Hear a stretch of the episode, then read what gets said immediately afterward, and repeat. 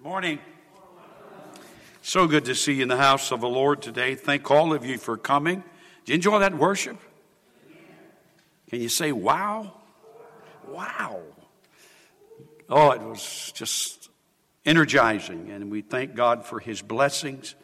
Uh, you can't sing that down, you can't pray it down. You, it, God sovereignly allows us to enjoy His blessings as we worship Him. And you know, we worship Him whether we feel like it or not, but it's so nice when, when God begins to move and just pour His Spirit out. And we're so thankful. I have not forgotten that we have been on the study for, on relationships for uh, several months. But today I would like to switch gears a little bit. And uh, I'd like to ask you, if you would, to look at uh, Acts chapter 8. Acts chapter 8. As most of you know, uh, the book of Acts is uh, written by uh, uh, the physician Luke. Luke wrote the book of Luke, and then he writes the, the book of Acts. And if you get the book of Luke and the book of Acts, someone said Paul wrote most of the New Testament. He did not. Now, he wrote more chapters in the New Testament. But when you look at the content of Luke and the content of Acts, Luke wrote more of the New Testament than anyone.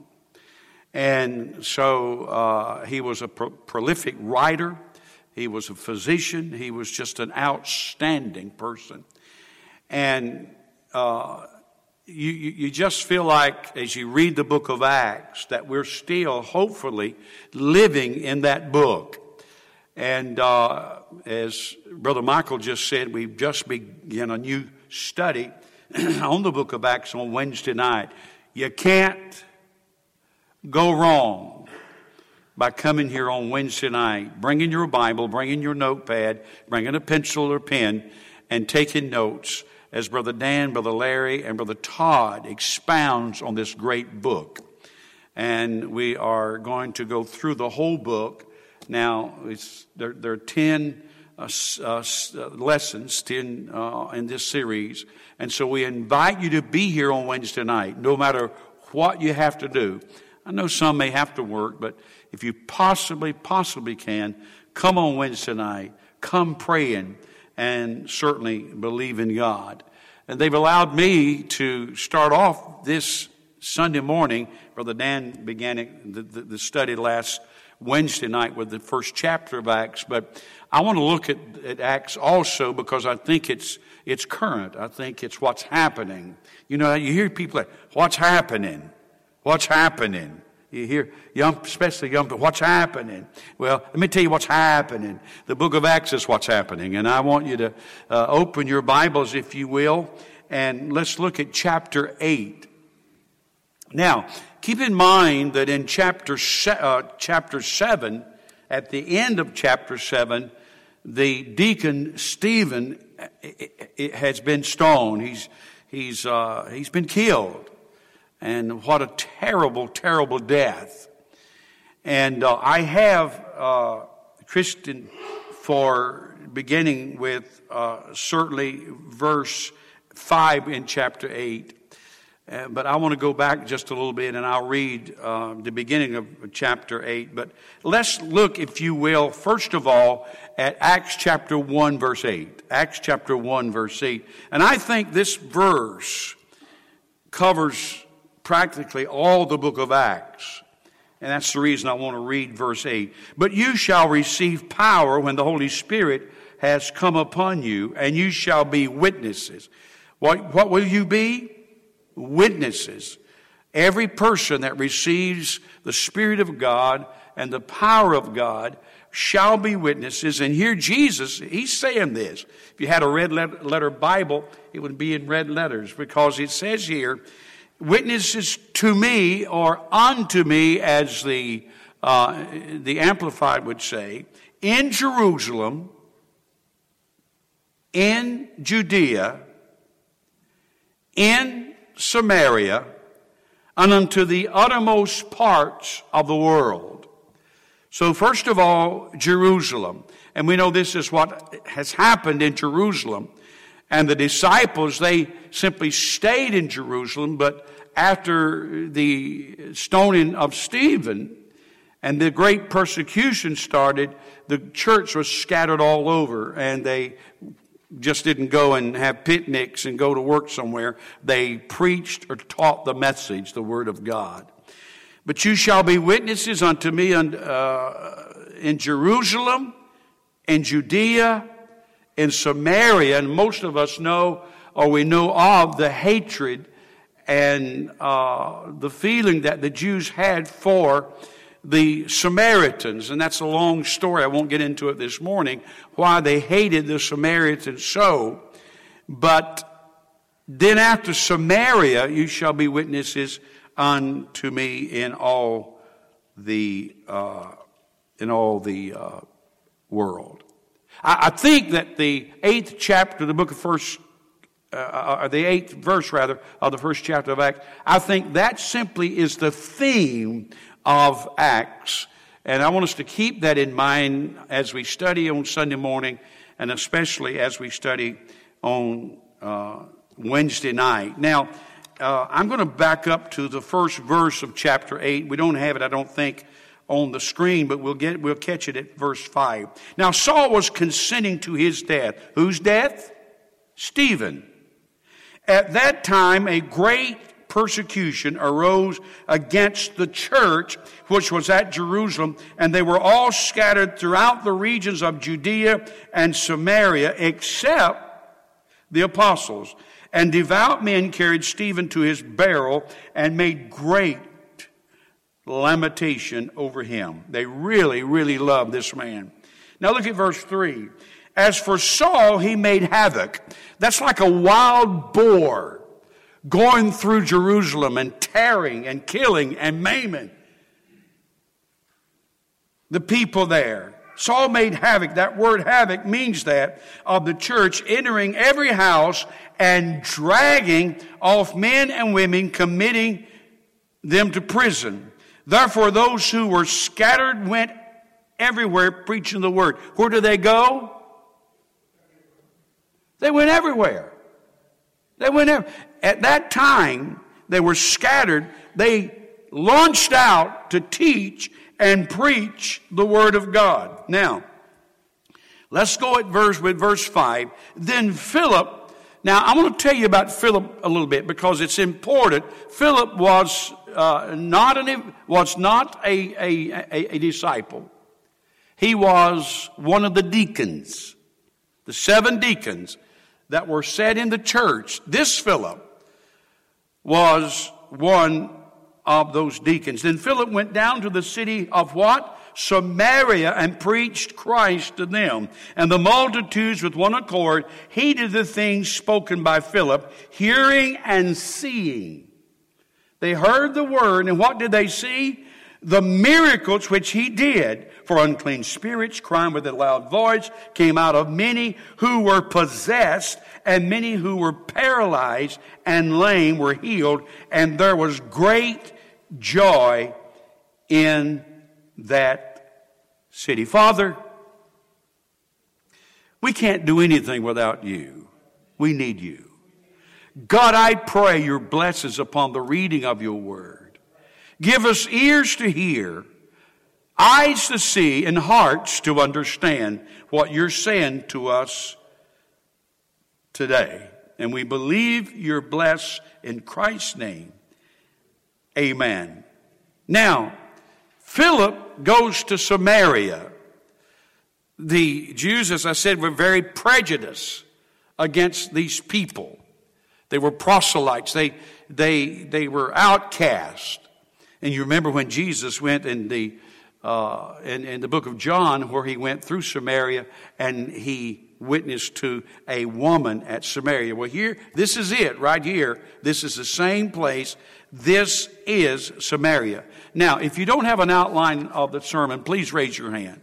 I want everyone to have an outline because I'm going to read a little bit, and Brother Steve will make sure you get one. Notice as we begin to, to look here, in these chapters, chapters 6, uh, chapters 8 through 12, a period of about 12 years went by as the church was enlarged. And I believe that's the call that God has placed upon all of us. It's not just the pastor. It's not just the preachers. It's not just the elders or the deacons or the leaders in the church. It is for every one of us to put forth an effort to enlarge the church. That means people are saved, they're added to the church, and I think the church needs to grow. Amen. I think we need to do things to enlarge the church. The outreach of the church stretched unto Judea and even unto the region of the once hated Samaritans. God was at work. Walls of prejudice were crumbling. The Holy Spirit empowered believers as the gospel of Jesus spread all over the land. After the martyrdom of Stephen, Philip preached in Samaria with great success. He then leads the Ethiopian eunuch to Christ. So here's revival. He's filling up probably every, every auditorium or whatever. He's going from house to house. He's ministering. People are being saved. People are being delivered. People are being healed. Demonic powers are being cast out. And there is a great joy in this city because that God is moving and pouring out and manifesting His power. That needs to happen today. Oh, God. Give us a church that's like Acts. Give us, dear God, that kind of manifestation, if you will. Notice Roman numeral number one, Philip preaches in Samaria. Now, the good news, the gospel is moving from Jerusalem, Judea, over to this place called Samaria. It's beginning to expand. And that's the reason this eighth chapter of the book of Acts is so important, is because this is where it's moving from Jerusalem, Judea, and reaching out to uh, the, the world, the unsaved, the unreached. And it, it is a wonderful time. Upon hearing the message about Christ and seeing the miracles which he did, the people believed. They accepted the truth. Now, as I said earlier, Jesus had already been to Samaria and had ministered, and the woman that was saved and accepted Christ had gone down through the city, and, and she said, Come see a man that's told me all things. So the groundwork had already been laid for this great revival that Deacon Philip, and later he's called Philip the evangelist. I think he's the first one, maybe the only one in the New Testament that's called an evangelist. So this great outpouring of the Spirit take, takes place. Now notice verses 14 through 17 of the same chapter. Now when the apostles who were at Jerusalem heard that Samaria had what? Received now, I can preach to you today. I can tell you about the scripture today. I can read the Bible to you. I can tell you the truth. But unless you receive, it's not going to do you any good. You've got to be open to the scripture. And it says when the apostles who were at Jerusalem heard that Samaria had received the word of God, they sent Peter and John to, the, to them who, when they had come down, prayed for them that they might receive the Holy Spirit. Now, if you study this chapter, and I've lived in it for the last big while, I've just lived, I've camped out in chapter 8 of Acts, and I love it. And when, when, you, when you hear about this revival, and when they had believed, they sent John I mean, sent Peter and John down from Jerusalem, these two uh, disciples of the Lord, these two apostles, and they're going to do something here in Samaria. And they're going to lay hands upon them and they're going to receive the Holy Spirit. You say, well, Pastor, they were not born again. Oh, yes, they were. They were not only born again, they were already baptized in water. So when you study the book of Acts, and you combine chapter 19 of the book of Acts with chapter 8, you understand what's happening here. It's very clear that Peter and John came down. These, they, they already had the experience of salvation. They had already been baptized in water in Jesus' name. But here comes these two other apostles and they have this gathering, lay hands upon them, and they receive the Holy Spirit. What they receive is the baptism of the Holy Spirit. They receive, and if you studied the book of, I mean, if you studied the 19th chapter, it says, and they spake in tongues. They spake in tongues. It doesn't say it here. We assume that that was a manifestation of a Lord here in this eighth chapter. For as yet he, speaking of the Holy Spirit, verse 16 of 8, had fallen upon none of them. They had only been baptized in the name of the Lord Jesus. Then they laid hands on them and they received the Holy Spirit. It, they're talking about, and it's referring to the Spirit baptism and the supernatural gifts that goes along with the baptism of the Holy Spirit. You said, Pastor, are you speaking of another experience other than salvation? Yes. It is subsequent to receiving Christ as your personal Savior. And it's taught throughout the New Testament, not just in Acts, but the Apostle Paul talks about it uh, in, in 1 Corinthians and, and in other places. This receiving of the baptism of the Holy Spirit and certainly the gifts of the Spirit.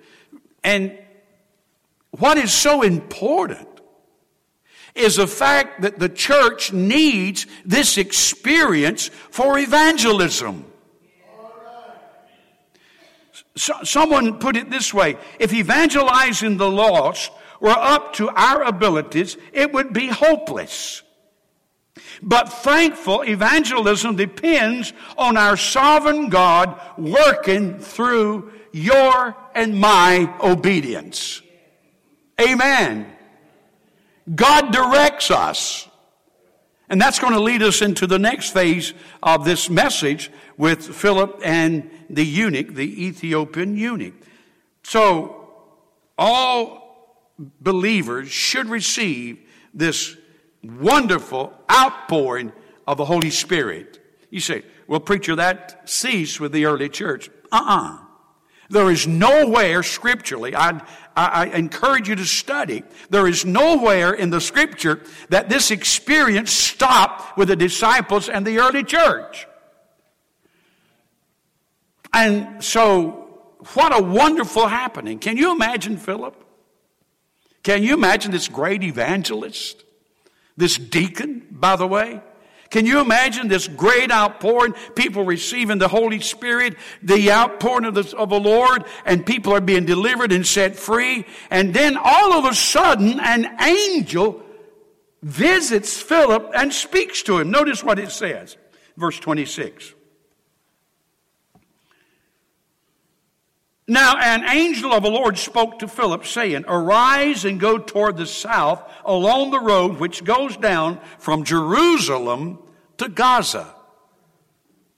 This is desert. I, somehow I think maybe he might have scratched his head and said, Lord, you sure this is you?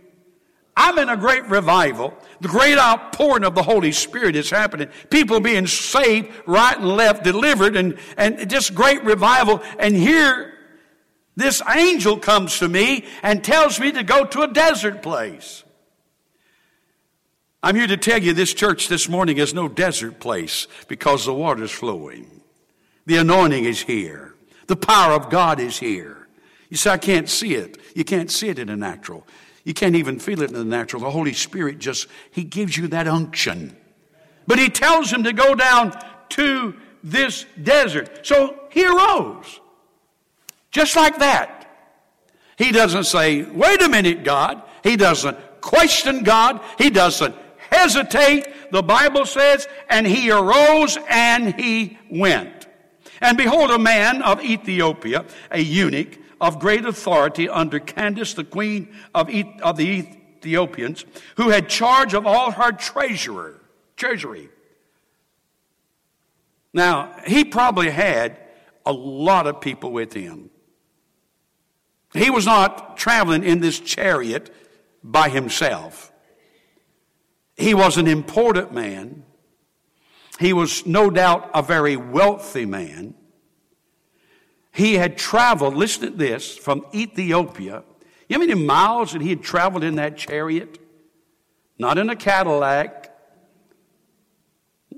not in a car, not in a helicopter, not in a jet. He had traveled over 1,500 miles from the northeast side of Africa all the way to Jerusalem. That's a wow.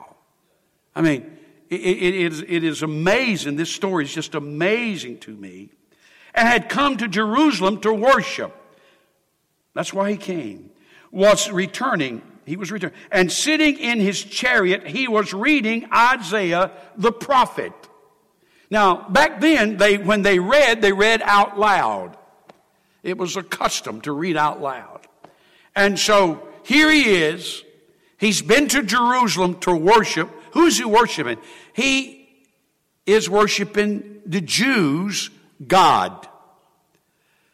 Because if you're going to worship God, you had to go to Jerusalem. Even uh, Daniel, in Daniel, when he prayed, being in Babylon, he opened the window toward Jerusalem. He couldn't go back because he was in bondage or he was in captivity.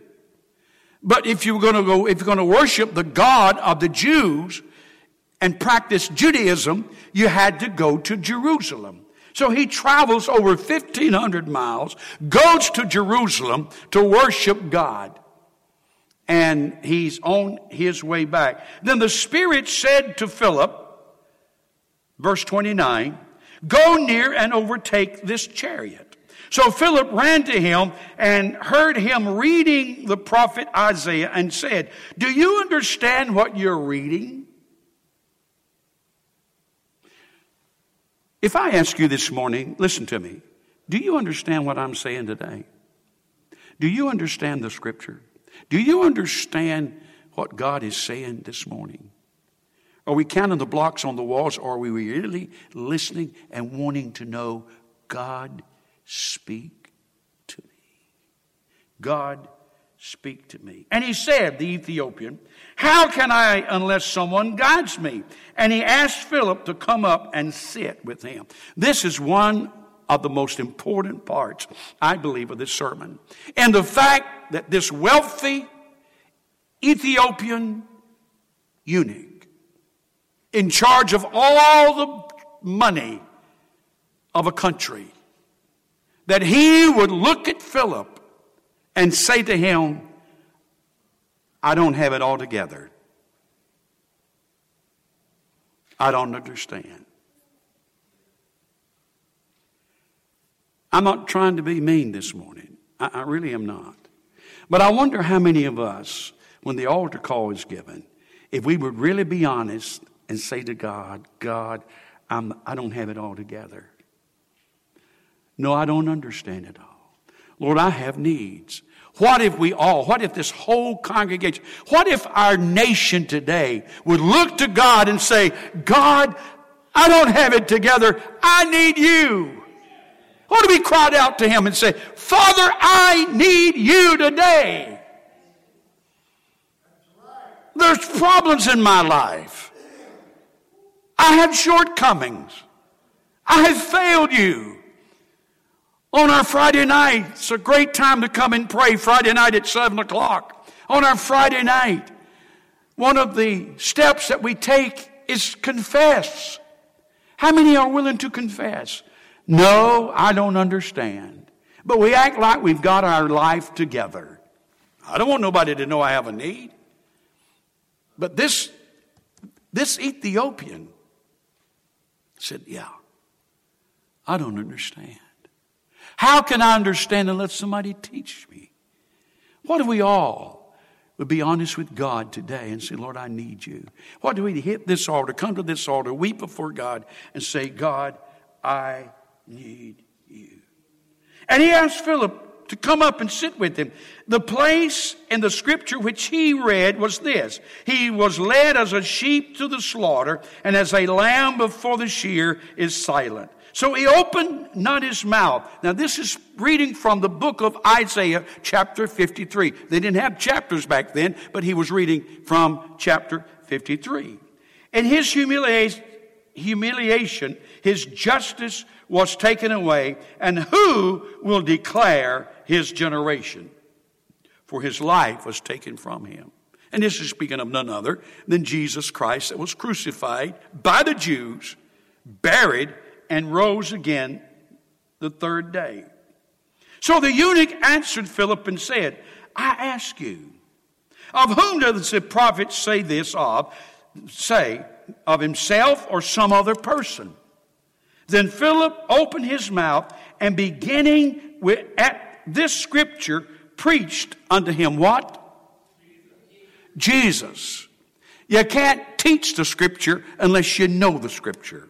You can't teach the gospel unless you know the gospel. You can't witness to someone else about the word of God unless you know the word of God. Philip knew what it meant. He knew what to say to him. He opened his mouth and talked to him about Jesus. Now, let me let me tell you what happened. I, I didn't put all this down because I, I didn't want just to read and read and read. Philip began to teach this Ethiopian about Jesus Christ. Now, I don't know where this eunuch, by the way, he couldn't worship in, in, in the temple in Jerusalem. He was maimed. He couldn't worship. He came all the way 1,500 miles. And because he was a Gentile, and because he was maimed, being a eunuch, he couldn't even go in to the temple and worship. And yet, he wanted, he had such a desire to worship God. I pray when we come to church that we would have such a desire to worship God. The first note on the on the keyboard, we'd just begin to worship. I pray as we are riding down the highway that we would worship God. I pray as we are in our homes and houses that we would worship God. I pray that we would take advantage of all that God has done and doing for us and worship Him. He desires, He told Jesus said God seeks people to worship Him. You say, Pastor, that's pretty silly stuff, isn't it? Not really. We're not worshiping a dead God. We're worshiping a God that lived. Jesus lived. We're worshiping a God that they mutilated and bruised and beat and crucified. We're worshiping a God that was put in a tomb, and on the third day he rose again, and he lives today. You believe all that stuff? Uh huh. Just as sure as we're sitting in this place today, Jesus Christ is alive and well. He ain't dead. He ain't dead. And that's the reason we worship. If he was dead, What's the need we raise our hands? Why do we sing? Why do we lift our voices? But He's alive. And He desires that we worship Him. And they worshiped. And they worshiped. Philip explained to this man about Jesus. They were in a desert. I'd like for you to read, if you would take time this, this week to read chapter 8. Read it with several translations. It's, it's interesting. It is very interesting. They came to a body of water here in a desert. And the Ethiopian looked to Philip and said, What hinders me from being baptized? Now, I don't know where he heard that. Philip might have, might have told him as he was talking about Jesus as he was relaying a message to him. You know, they no telling how long they rode in his chariot together. And, and he just took he just took time. He just took time to minister to him. I wonder how long has it been since we have heard from God to go witness to someone? Philip was so eager to tell this man about Jesus, he ran. How long has it been since we've run? I don't feel like going out tonight. I'm going to sit home and watch television.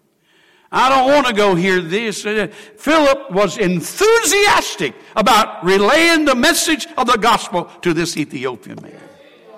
He ran in the desert, in the heat. Last week we were in Phoenix. It was 115 degrees. Where he was running, it was probably 120. Someone told me, I think Matt just told me about some folks over in Iraq or somewhere in, in the Middle East, 120 degrees. And he's running. What are you running for? Who are you running from? I ain't, I ain't running from nobody. I'm running to something.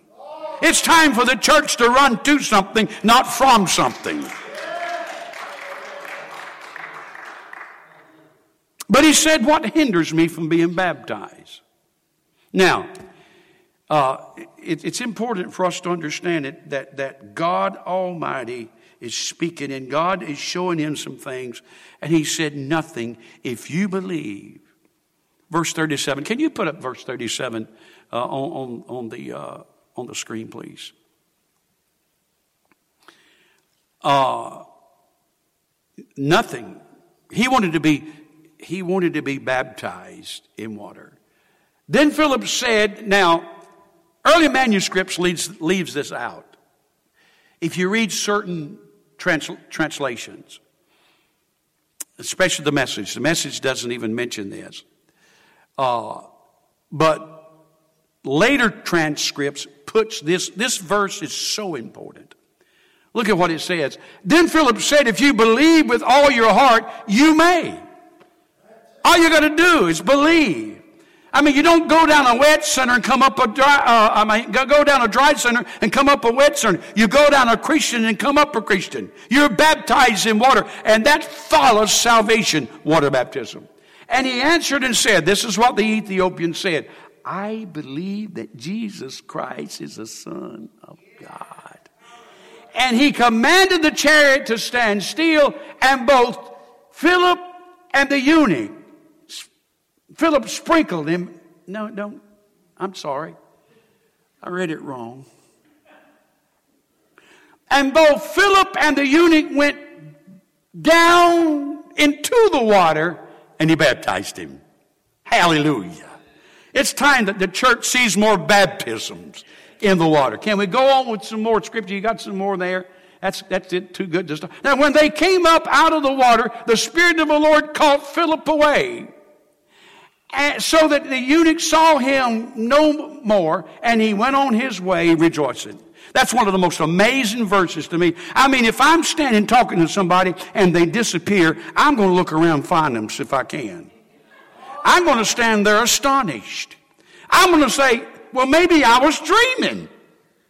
Maybe I was dreaming. You know how many miles the Holy Spirit took Philip away? He took the Holy Spirit, took Philip 30 miles away. Kind of like the rapture. Woo! Snatched him up. We're going to be walking around here one day, and I don't believe it's going to be long. The Holy Ghost is going to snatch us up. And we're going to be with Jesus Christ. The Holy Spirit snatched him up. There he goes. Where is he at? I don't know. I don't know why it doesn't say more about that. There's so much in this chapter that Luke does not talk about. I don't know why. But I believe there was so much power there.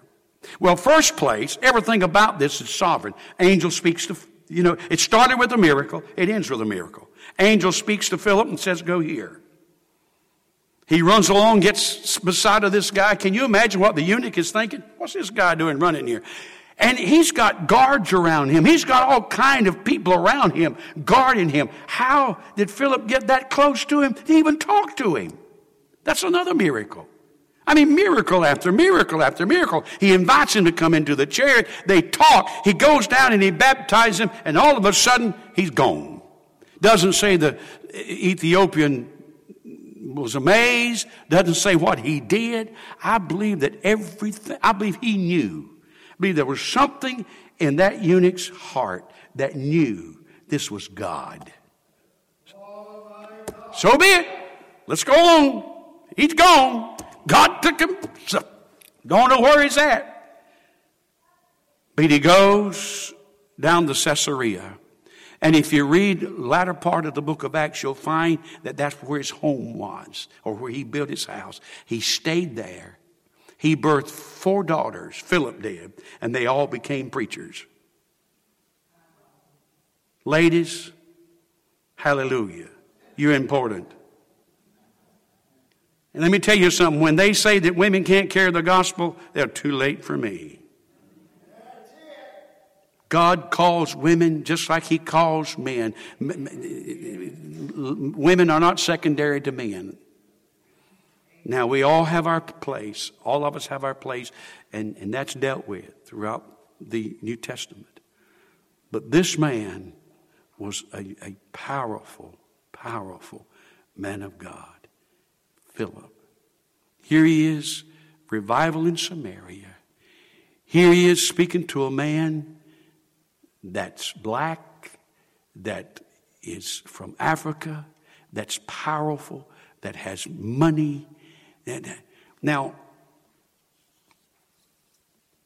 I don't know if that would have been today and some preachers, they would have said, Now, I got a crowd here in Samaria. I got things going my way. I'm going to I'm going to raise me some money.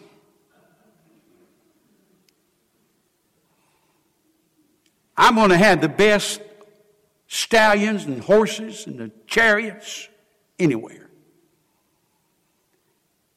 And God, you're calling me to go to the desert to speak to one person? What's going on? But if they'd gone, some preachers today, if they'd gone and gotten there and found out he was a treasurer, oh God, I know why you sent me here. He's loaded.